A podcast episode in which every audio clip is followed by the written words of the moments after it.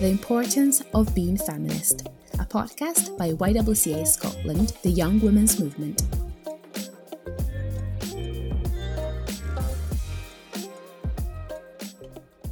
Happy International Women's Day, everyone, and welcome to the first episode of The Importance of Being Feminist, a podcast by YWCA Scotland.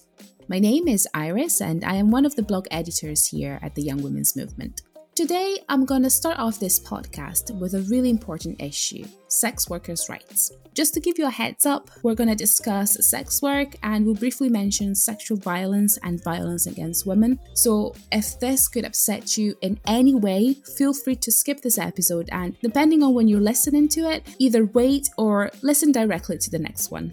If you're new to the topic, the Nordic model is a legal approach to sex work, which criminalizes only the clients and not the sex workers. It was originally instituted in Sweden in 1999, but it's becoming increasingly popular not only across Europe but worldwide. In fact, Ireland and Canada have adopted it, and the conversation around the Nordic model is heated to say the least. So, we at YWCA Scotland thought to delve into the issue and, and make things a little clearer for anyone who is confused or who doesn't really know anything about it, maybe. So, since we're talking about sex workers' rights, I'm here with Freja and Elizabeth, who are bringing their own experience to the table. Hi, both, and thank you so much for being here. Shall we start from an introduction of who you are and what's your relationship to sex work, maybe? Thanks so much for having me. Um, my name is Freja. I'm a Swedish sex worker and activist uh, living in Scotland currently.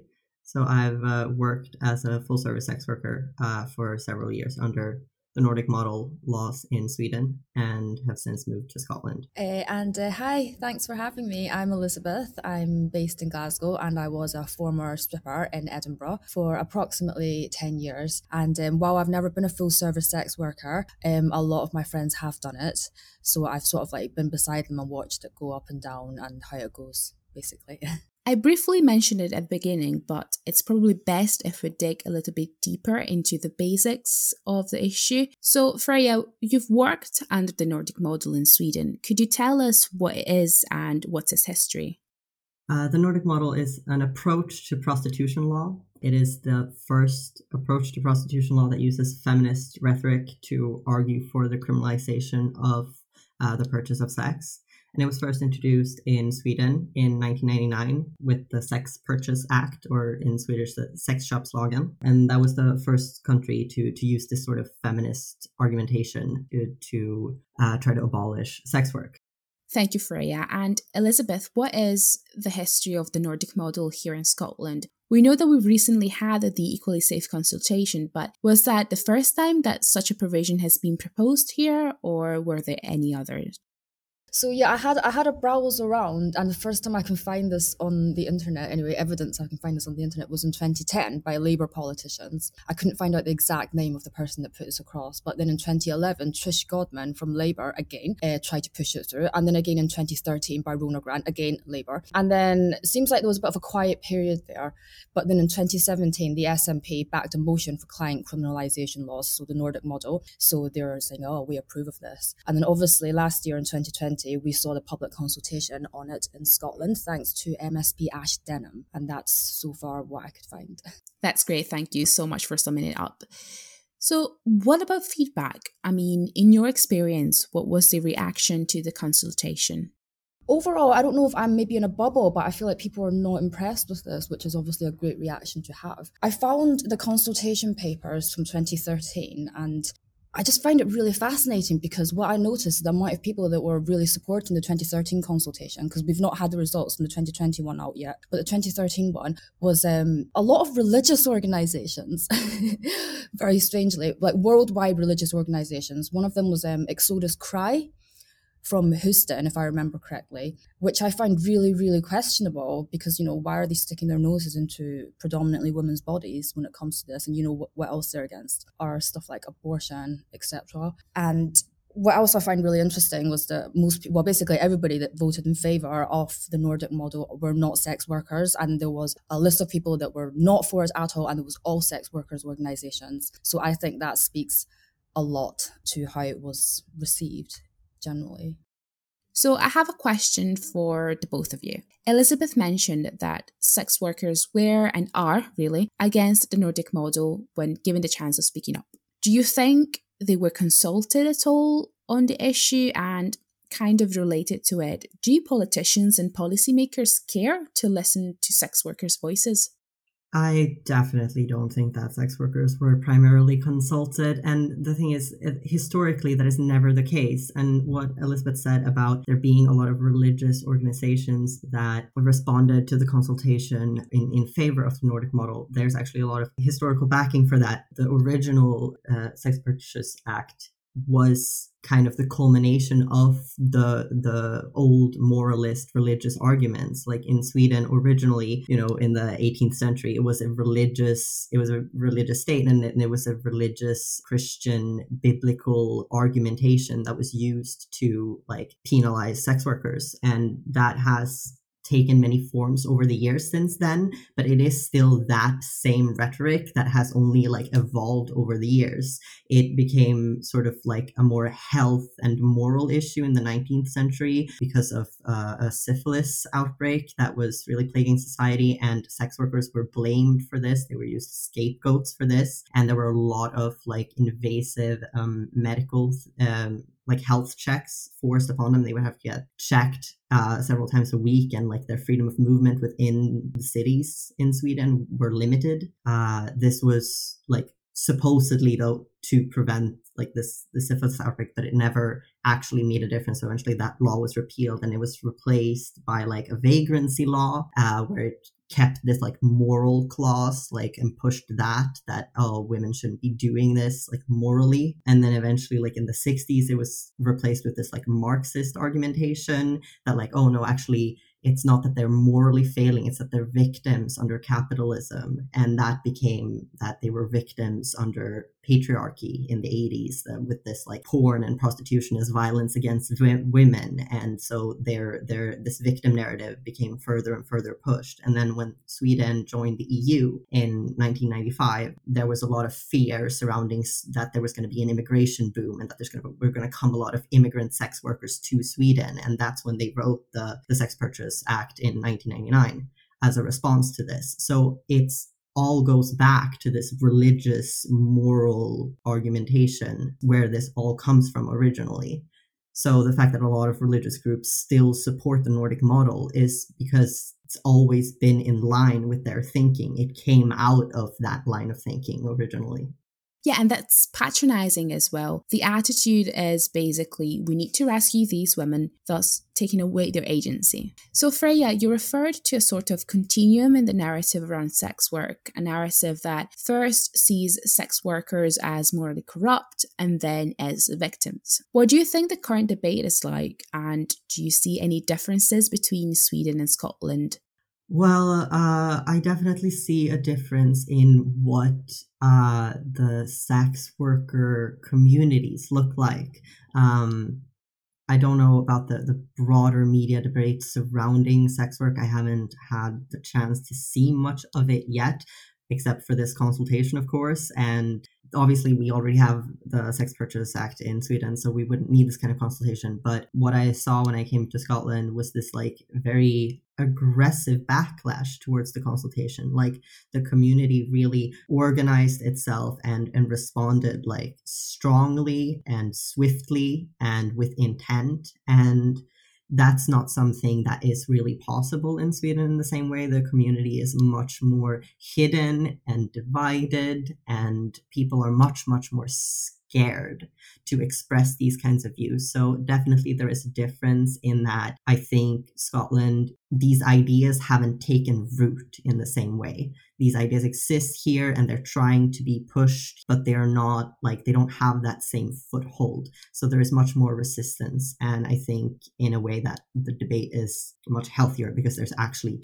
several sides to it. Whereas in Sweden, the debate is incredibly homogenous. It's very, very much one note. Everyone says the exact same thing, and if you say anything other than that, you're you're silenced very, very quickly. So their sex work organizations are more about like community and and keeping each other safe because uh, speaking out is just not really an option in the same way that it is here. So I'm really glad to see that here that there is more um, a bigger willingness to fight back against this kind of rhetoric. Mm, and do you believe that sex workers, be it in this kind of survival mode and really afraid of speaking up, is due to the Nordic model being in place? Absolutely. And the fact that it's been in place for so, so, so long. And because before there was the Nordic model, there were the vagrancy laws. Before that, there were the, the health laws. And before that, there were the religious laws. Like it's always been this way in Sweden. It's always been this way. So generations and generations and generations of sex worker have worked under these conditions or versions of these conditions.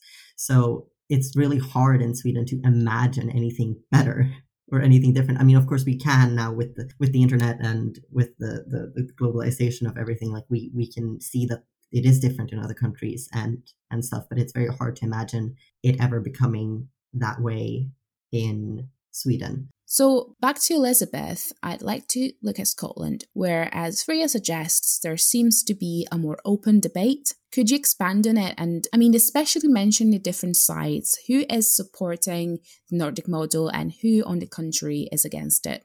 Um, I think, again, it's quite similar. Again, sex workers are absolutely against the Nordic model, especially sex workers that are currently working, because it would put their lives in danger and make their work work much harder without actually giving them what they need, which is the money, you know, or sort of finding a way to sort of replace that money that they'll be that will be lost if the Nordic model comes into play. The people that are really interested in it, I think, I feel like from what I've read, that I think there's a massive class issue going on here. Obviously, there's definitely the religious undertones, but ultimately, they can try and say that it's about gender inequality all they want, but ultimately it is a class issue. It is absolutely a class issue because people with generational wealth don't tend to sort of go down this route. They they're the ones that can sit back and talk about things like, oh, but we shouldn't allow prostitution because it contributes to gender inequality. Um, they have the privilege of being able to sit back and think about these things and theorize about the lives of working class women who are quite frankly just trying to survive or live comfortably under capitalism. So I think that's what it is. I think ultimately it is a class divide. Is always rich, well off, privileged middle class women that want to go down this argument about feminism. And I think people that are just trying to live their lives the best they can are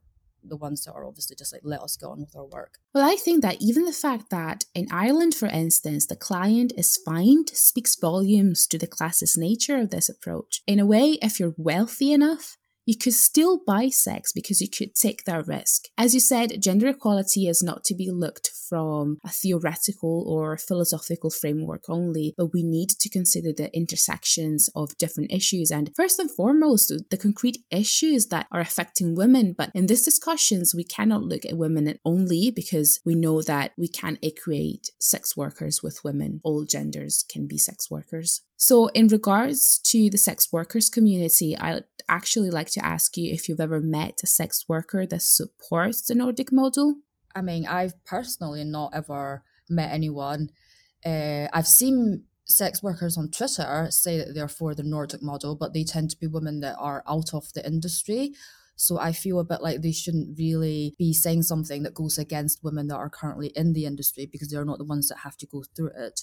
But personally, I've never met a worker that's up for the Nordic model. I have. Uh, yeah, in Sweden, there are there is a small um, organization of uh, so Swedish nationals, uh, white women, uh, cis women who were sex workers when they were underage and who did it as a form of self harm because they were mentally ill and who are very, very loudly outspoken in Sweden.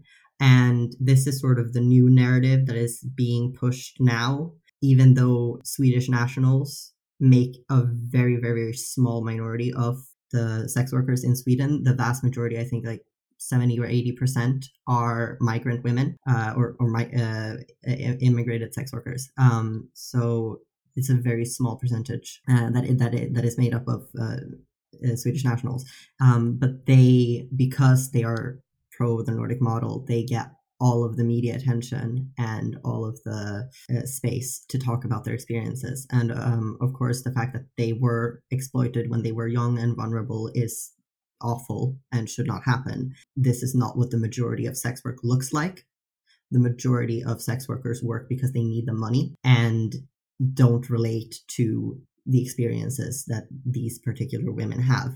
Um, but because they paint a, a, picture that is very appealing to the Swedish narrative, they get a lot of uh, media attention and a lot of screen time in like Swedish television and stuff like that. And then as far as Scotland goes, I have seen some sort of pro Nordic model campaign that uh, claimed to be uh, some project that claimed to be interview. I don't remember the name of it right now, but it claimed to be interviewing uh, a couple of actual like uh, Scottish sex workers, and they were pro the Nordic model, but they every single story was very very similar, and it, they were women who like had maybe had a drug problem when they were younger, and then had done sex work for a time to finance that, and then had gotten clean and were ashamed of what they'd done and thought that sex work was a terrible thing that should never happen to anyone and again very very tragic that those things had to happen to those women and i don't you know uh, want to diminish their pain in any way but again this is not the majority of the reasons that people sell sex the majority of the reason that people do that is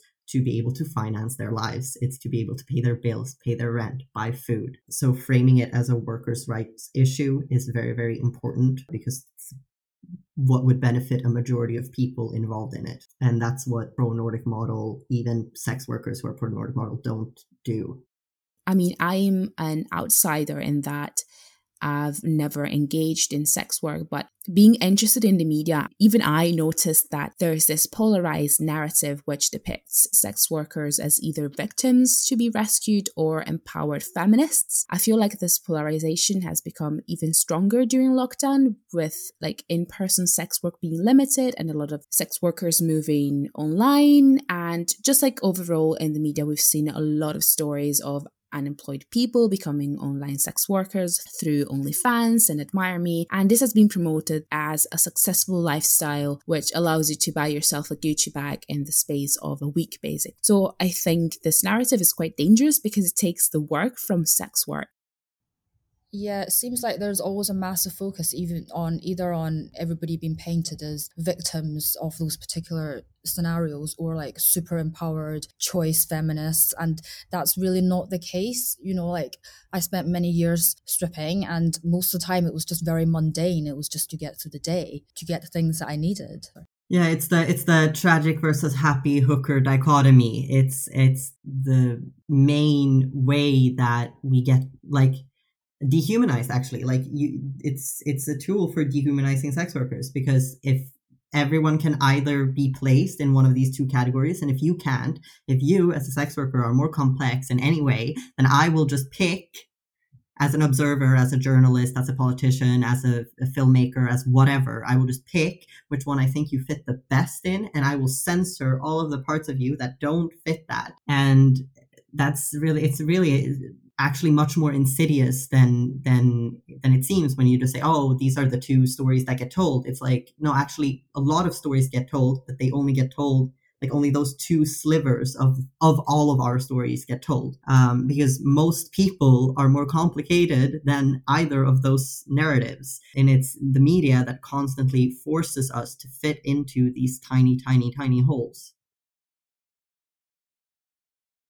I think most people uh, see, have struggle seeing us as the nuanced people that we are because they are constantly fed these two, like the the the, the tragedy and the sensationalist, uh, the happy hooker, or you know the trauma porn. Like it's it's always one of these two, and it's not. I don't think it's that people wouldn't or won't or can't or don't want to empathize with us. It's that they're never given the opportunity to.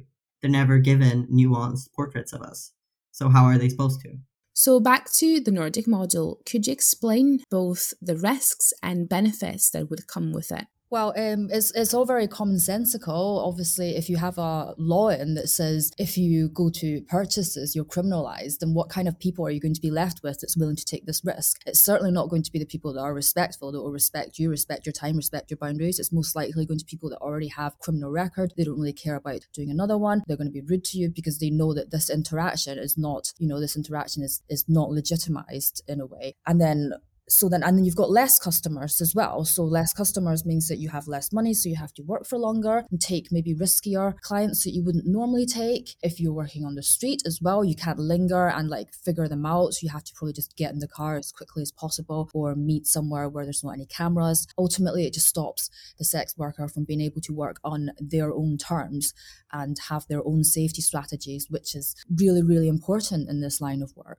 yeah, the perceived benefits that the proponents of the Nordic model claim is that it shifts the blame away from the sex worker towards the sex buyer. But what actually has happened in every country where they have implemented the model is that the stigma against sex workers has gone up and in Sweden, when they first evaluated the law, they said that we can tell that the situation for sex workers has gotten worse, but that that ultimately is a good thing because the goal of the law is to end prostitution. So anyone who says that is just masking um, what the goal of the law really is. It's always going to end up falling back on the sex worker because when you criminalize the buyer, the sex worker becomes responsible for keeping the buyer safe. When I'm meeting a client in Sweden, I can't demand to know his phone number, his name, the exact address. I often get, you know, an, an, an address that is not exactly where we're going to meet. And then once I get there, he's like, okay, now walk two buildings over and then one to the right. And like, that's the actual house. And uh, so that, of course, it's a lot riskier. Whereas in Scotland, when I worked here, I always get texts from phone numbers. That seems to be the standard here. Whereas in Sweden, I have to operate on these anonymous chat messaging apps like Kik and stuff like that. Um, so there's a lot of very clear differences there in in how safe you can keep yourself. And do you feel safer here compared to Sweden? Absolutely, 100%. Every single client that I've met has been polite every single message that I've gotten has been polite. It starts like, "Hi, how are you? I would like to maybe book this and that. Uh, are you available these and these dates? Uh, I am this kind of person." Blah blah blah. Whereas like in Sweden, I definitely get messages like that, and those are primarily the clients that I take. But I those messages will be you know in, in uh, occasional, whereas the majority of the messages will be like, "You up? Suck my dick like come here now like these like really rude like i don't even respond to those things because they're not they're not legit customers most of them they're just horny guys online. But all of that stuff is completely non-existent here like in in my experience so far. I don't have to deal with any of that stuff. So it's definitely nicer to work here. It's safer. It's it's more transparent. The guys i think often give me their real names um which again would not really happen in sweden well, I'm glad to hear that it's better for you here, safety wise. So, I have a question for you both again. Are there any inaccurate facts that you'd like to clarify or misconceptions on this issue that maybe you want to debunk?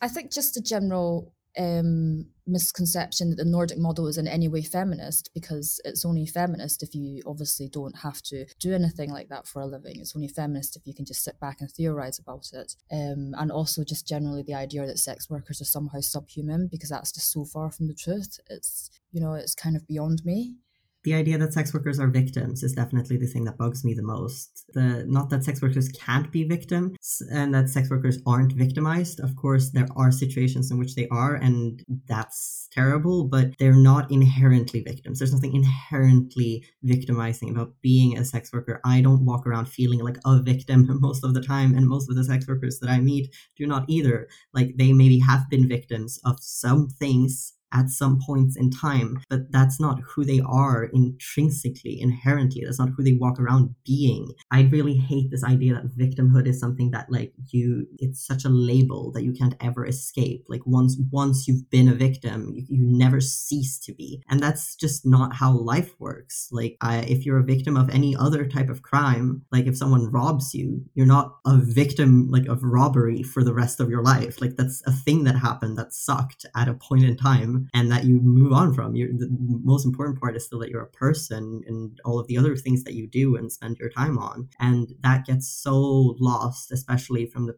perspective of the, the, like moralizing perspective of the nordic model proponents and i think that's uh, yeah that's definitely what annoys me the most about this discourse. Yeah, I find that this aspect is completely missing from mainstream discourse around sex work. I mean, boundaries, consent, and safety are crucial within the sex workers community, and perhaps even more so and even more openly talked about that in like everyday life. I don't know about you, but I definitely didn't receive that much of an education around consent growing up.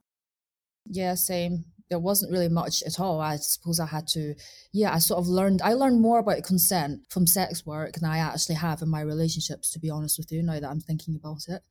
Yeah, and I think I really think that sex workers should be seen as as as experts on that. Like who who better to know how to stand up for your autonomy? Who better to know like how to still know your worth despite having sold sex like it's really mind-boggling that it's not more considered like something that makes you an expert on autonomy and consent because you you have had to really confront those things in a way that a lot of people can can go a long time without ever doing yeah, yeah, and like as we were talking about earlier today, Freja, as well, like how sex workers have set their own boundaries. They decide what they're comfortable doing and what they're not comfortable doing. So we were both talking about how we're both much more in-person workers. Like we always prefer the moment to be fleeting and in real life. But a lot of people as well like prefer just doing online work. They don't want to be anywhere near, like physically near the uh, the customer and you know it just everybody does what suits them best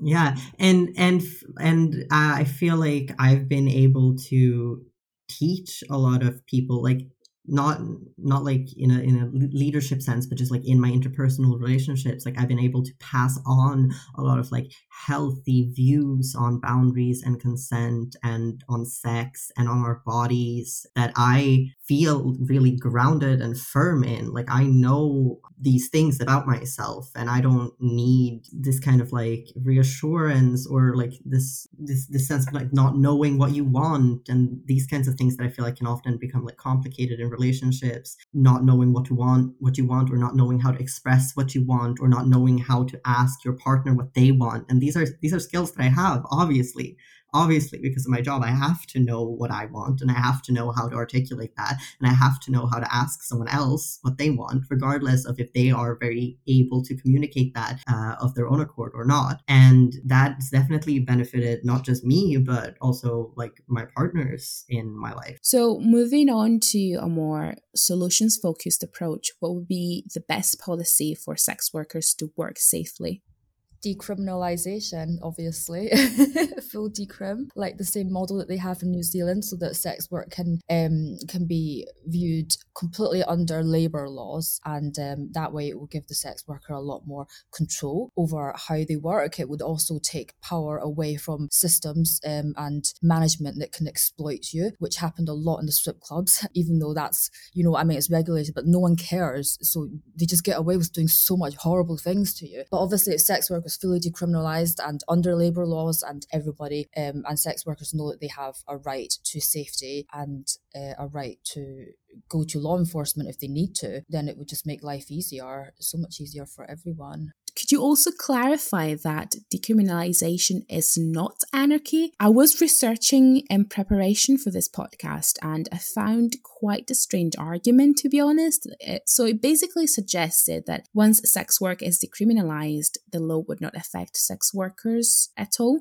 So basically, sex trafficking will not be tackled anymore. And, and I'm basically quoting, if a pimp knocks on your door at every hour of the day, you can't do anything. This is this is a fear mongering argument. This is a fear mongering argument that they very, very often use to like try to shit on the idea of decriminalization, but it doesn't hold any water. The thing is, even if you decriminalize all sex work, there will still be laws against rape, against kidnapping, against trafficking. These things do not become legal just because we decriminalize sex work. And they don't become like out of reach for the law. Like it's, we have like the law consists of many, many, many, many different laws that overlap in certain areas. And if you decriminalize sex work, all of the surrounding laws will still exist.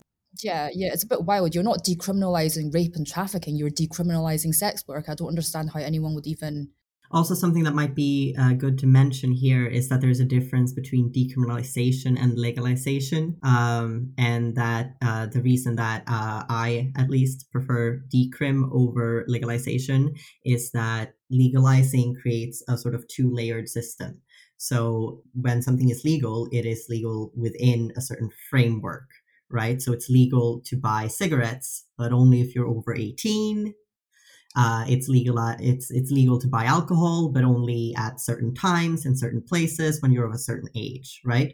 And so, if sex work is legalized, then it's legal only at certain times in certain places by certain people, which means that the sex workers, the most precarious sex workers, often the uh, uh, the transgender sex workers, the, the, the trans women especially, and the and the women of color, um, the migrant sex workers, they uh, will often maybe not have the means or the opportunities, the possibilities to jump through the legal hoops to be considered legal, and then they still are criminalized. And uh, it becomes this like two tier system with this like backside, this underbelly of of still criminalized sex workers, and that's why legalization might be better than the Nordic model, but ultimately it's not enough. Yeah, and also, often as well, there's extortionate fees for licenses, which, again, if you're very precarious and the most vulnerable sort of worker, you're not going to be able to afford that first start off fee. Um, same reason as to why it's really, really messed up that soliciting is illegal here. Because, again, if you're outside soliciting, it has very low entry like level um, things that you need to start. So, again, you tend to do that job if you have very little resources to start off in the first place. Um, so, again, it's just punishing people that have that are the lowest, the bottom of the hierarchy when it comes to sex work, basically. So, what do you think is the most likely scenario now in Scotland since you're both involved in local activism? I'm not really sure, to be honest. We're still waiting to see what will come back out of the consultation response. We're hoping that, um, because uh, because I think quite a lot of people were averse to the idea of bringing the Nordic model to Scotland, that this will push it back again. But I mean, they've tried quite a few times now. Surely they can't keep trying. They've got to just give it up and give us decrim at some point, right? Surely, I hope. Um, I I'm definitely hope that the work we did with the consultation was enough and that uh, it will be warded off. But given that they have been trying since 2010 and that we have such a such a strong response, I don't think that this consultation will be pushed into law. And I hope that thwarts them from making any other attempts for at least a couple of years. And in that time, I hope we have the time to further organize our community and uh, try to push for decrim. And especially, I think the way forward is to get